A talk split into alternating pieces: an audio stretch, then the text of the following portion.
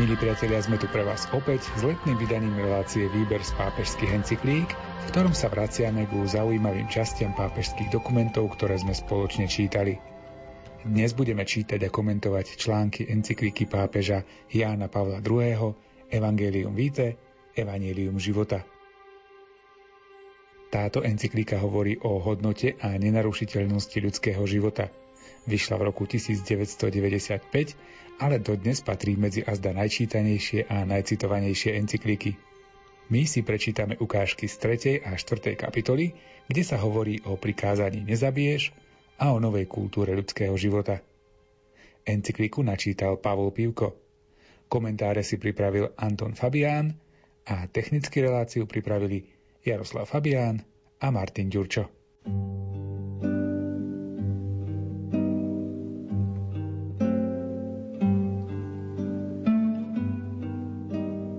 Prikázanie nezabiješ je teda začiatkom cesty k pravej slobode, ktorá nás vedie k energickým činom na obranu života a k formovaniu určitých postojov a spôsobov konania v jeho službe.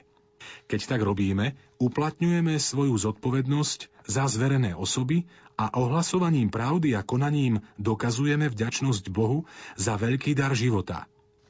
Stvoriteľ zveril život človeka jeho zodpovednej starostlivosti nie preto, aby ním svojvoľne disponoval, ale aby ho múdro strážil a verne a s láskou ho spravoval. Boh zmluvy zveril život každého človeka druhému človeku, jeho bratovi podľa zákona vzájomnosti, v dávaní a príjmaní, v sebadarovaní a v príjmaní daru blížneho. Keď nadišla plnosť času, Boží syn, ktorý sa vtelil a obetoval svoj život za človeka, ukázal, aké výšky a hĺbky môže dosahovať ten zákon vzájomnosti. Darom svojho ducha Kristus dáva zákonu vzájomnosti zvereniu človeka človeku nový obsah a nový význam. Duch, strojca spoločenstva lásky, vytvára medzi ľuďmi nové bratstvo a solidaritu, pravý odraz tajomstva vzájomného dávania a príjmania, ako je vlastné najsvätejšej Trojici. Sám duch sa stáva novým zákonom, ktorý dáva veriacím silu a vzbudzuje v nich zodpovednosť, aby sa vedeli v živote jeden druhému darovať a prijímať druhého človeka, zúčastňujúc sa na láske samého Ježiša Krista podľa jeho miery.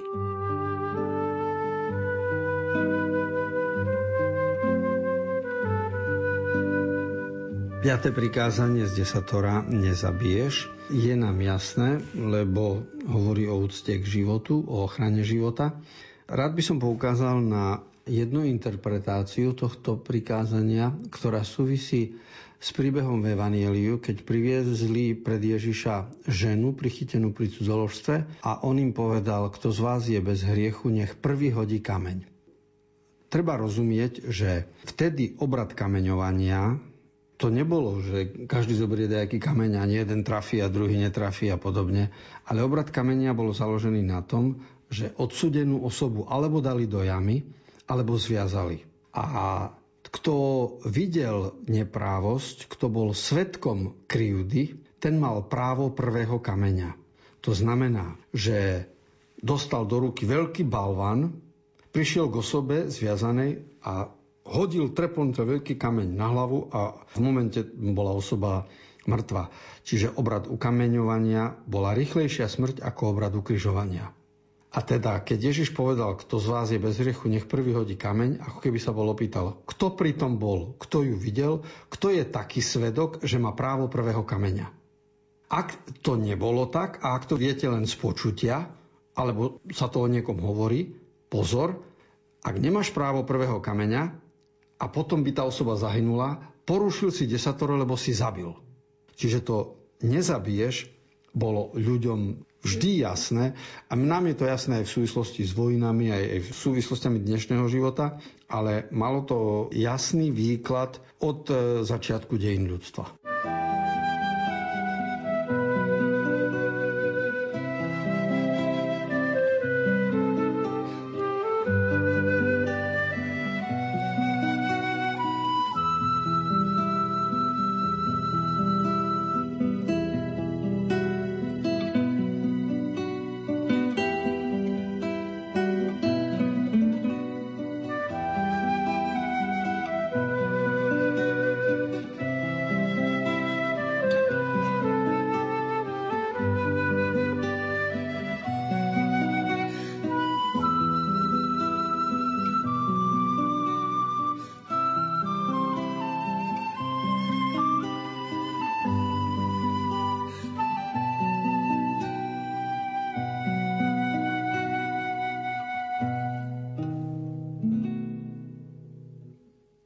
Tento nový zákon oživuje a stvárňuje aj prikázanie nezabiješ.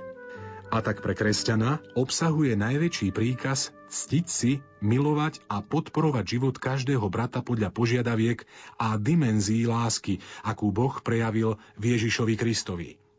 On položil za nás svoj život, aj my sme povinní dávať život za bratov. Prikázanie nezabiješ aj vo svojom najpozitívnejšom obsahu ako príkaz rešpektovať, milovať a podporovať život zaväzuje všetkých ľudí. Vo svedomí každého človeka totiž rozochvieva ničím neumlčateľnú ozvenu pôvodnej zmluvy Boha Stvoriteľa s človekom. Všetci ju môžu poznať svetlom rozumu a zachovávať pomocou tajomného pôsobenia Svätého Ducha, ktorý vanie kade chce a zasahuje a zahrňa každého človeka, ktorý žije na tomto svete. Všetci máme teda svojmu blížnemu poskytovať službu lásky, brániť jeho život a podporovať ho vždy, ale najmä vtedy, keď je slabý alebo ohrozený. Máme sa o neho starať nielen ako o jednotlivca, ale aj ako o spoločenstvo a tak robiť z bezpodmienečného rešpektovania ľudského života základ novej spoločnosti. Sme povolaní milovať a rešpektovať život každého človeka a vytrvalo a s odvahou sa usilovať o to, aby v našej dobe, v ktorej sa množí príliš mnoho znakov smrti, zavládla konečne nová kultúra života, ovocie kultúry pravdy a lásky.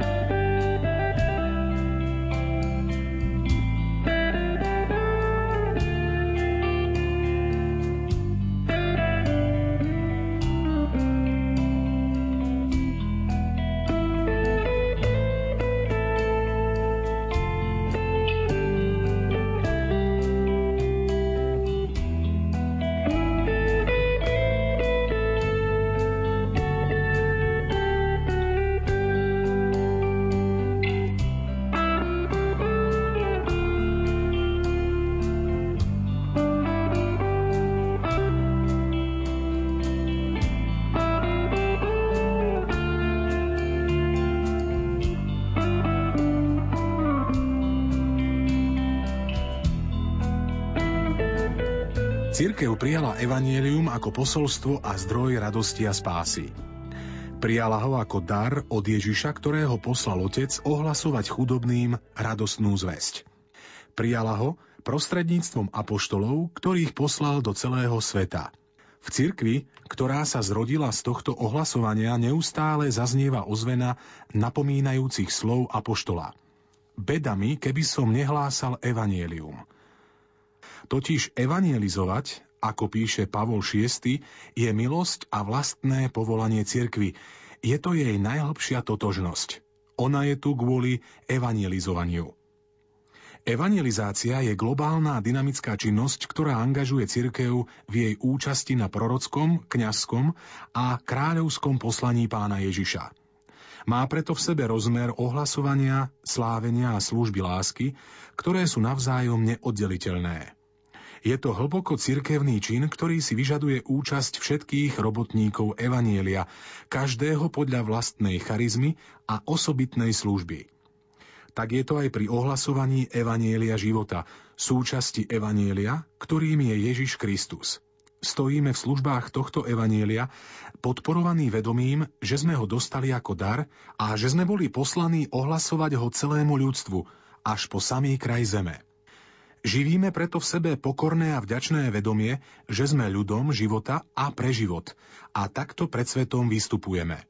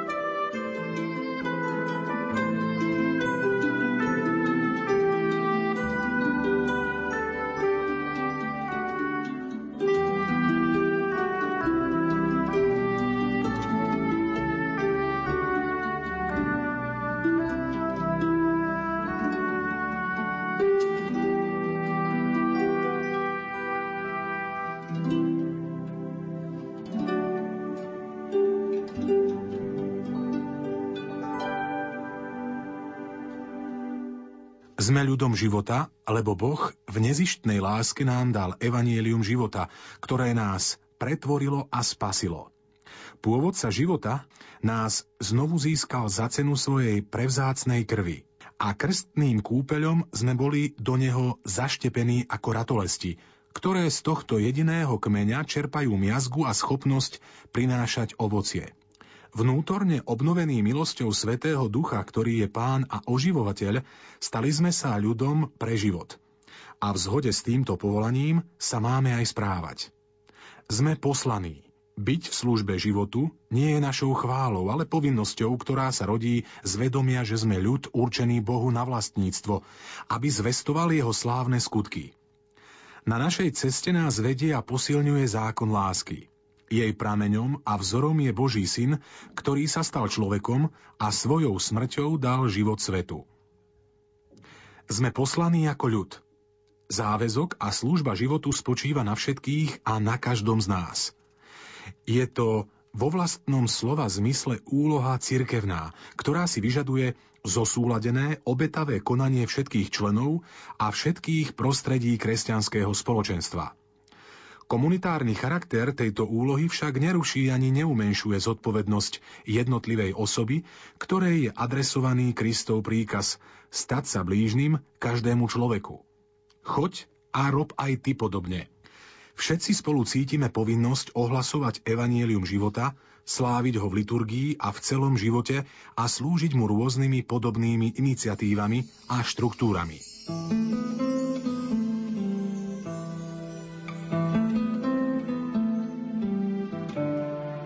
Okolo roku tisíc deväťsto vzniklo hnutie skautov a to bola skupina mladých ľudí, ktorí sa vracali k životu v jednoduchosti a v prírode.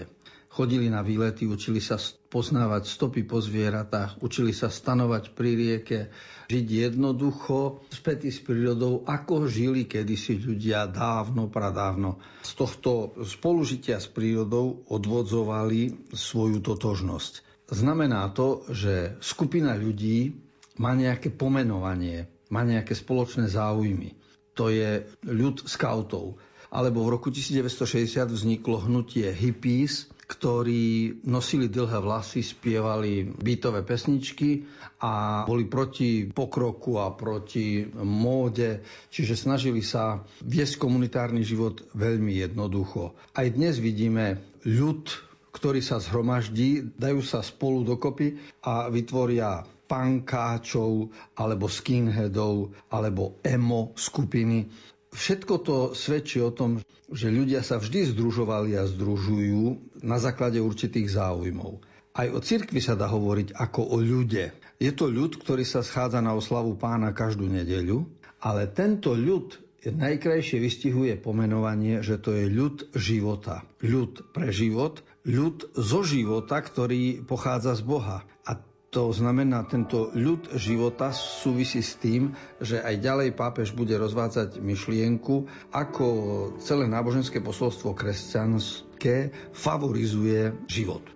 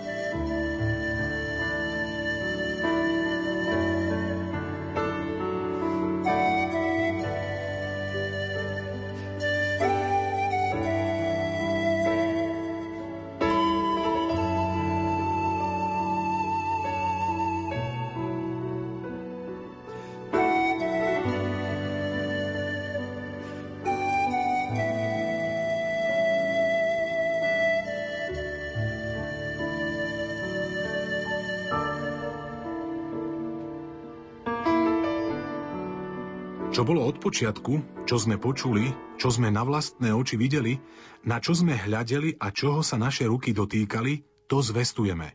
Slovo života. Zvestujeme aj vám, aby ste aj vy mali spoločenstvo s nami. Ježiš je jediné evanjelium. Nemáme nič iné, čo by sme hovorili a dosvedčovali. Práve zvestovanie Ježiša je ohlasovaním života. On je totiž slovo života. V ňom sa zjavil život, ba on sám je večný život, ktorý bol u Otca a zjavil sa nám.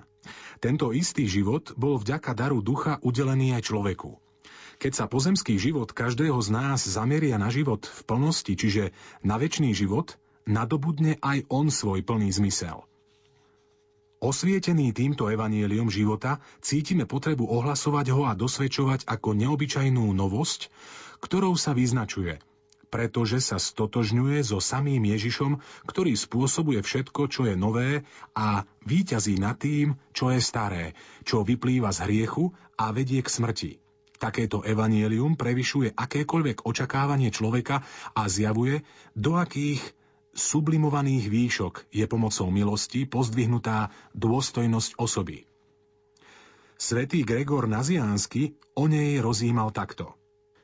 Keď si človeka, ktorý nič neznamená medzi bytiami, vedie prach, tráva a márnosť, v istom okamihu Boh vesmíru adoptoval za syna, stáva sa dôverným priateľom bytia, ktorého vznešenosť a veľkosť nemôže nikto vidieť, počuť a ani pochopiť.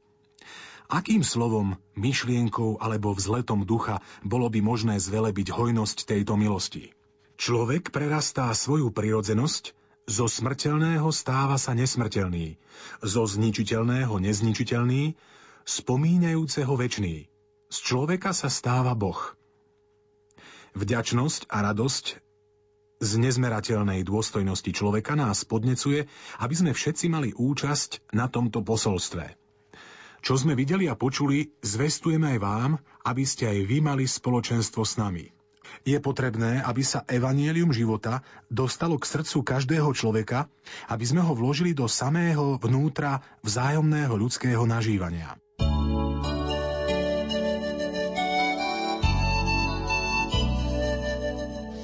To, k čomu vedie evanjelium života a ľud života, čiže spoločenstvo veriacich, ktorých sa nazývajú cirkev, a k tomu treba ešte povedať slovo života, to znamená Božia múdrosti, že Biblia, tak dôsledky z toho sú veľmi vážne pre človeka. Za pozornosť tu stojí práve to, ako sa život pridáva aj k Biblii, aj k spoločenstvu veriacich, aj k evanjeliu.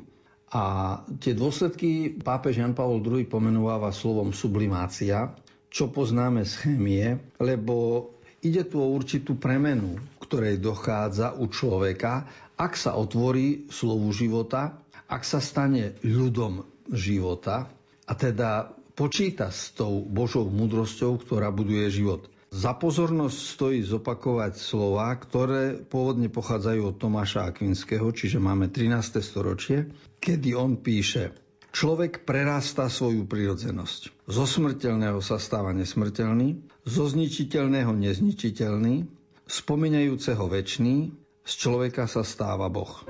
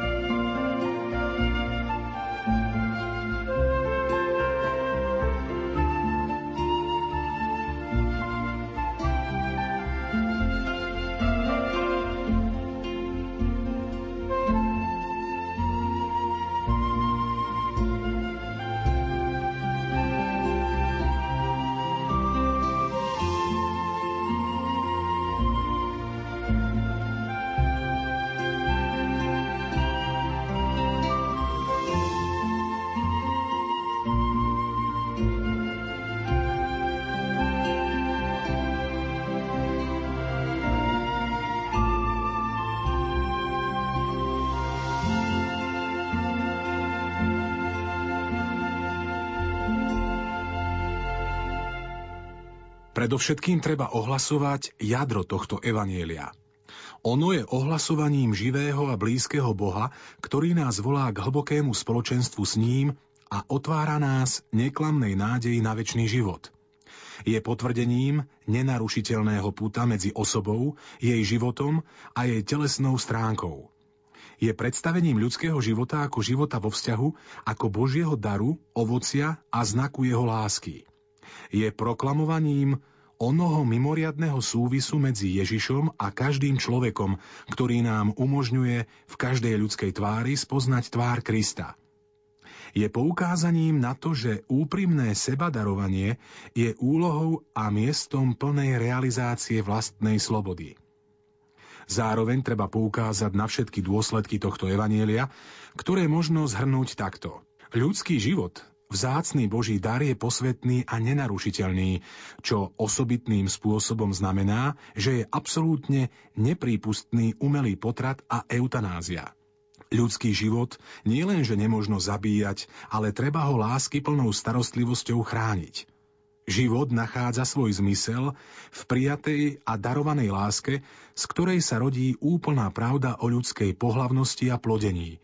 V tejto láske dostáva zmysel aj utrpenie a smrť, a hoci zostávajú zahalené tajomstvom, môžu sa stať udalosťami spásy.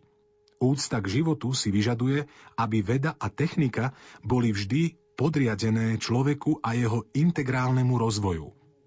Celá spoločnosť má rešpektovať, brániť a podporovať dôstojnosť každej ľudskej osoby v každom okamihu a za akýchkoľvek podmienok jej života.